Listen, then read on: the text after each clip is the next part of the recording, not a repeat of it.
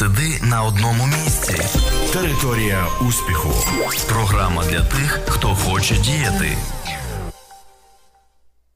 Юрій Яновський, поет, письменник, кіносценарист. Роки життя 1902-1954.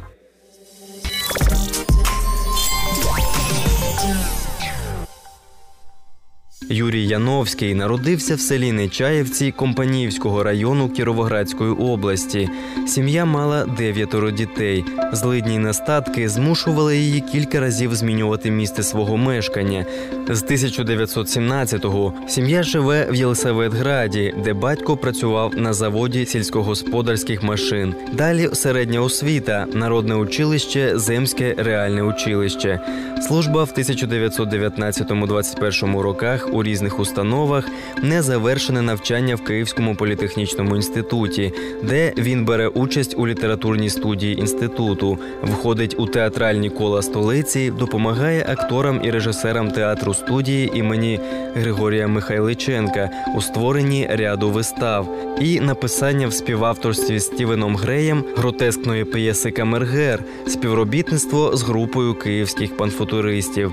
Тоді були опубліковані вірші Море та Дзвін. 12 нарисів і дві рецензії, підписані псевдонімом Юр Юрченко. Перший прозовий твір новела, а потім німці тікали, опублікований у газеті Більшовик у 1924 році.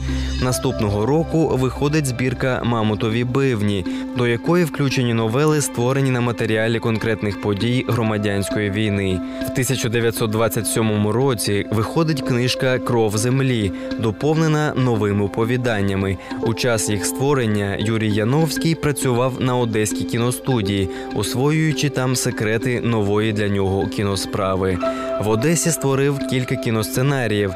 Гамбург, Фата Моргана та інші підсумок літературної молодості письменника, два романи Майстер корабля та Чотири шаблі.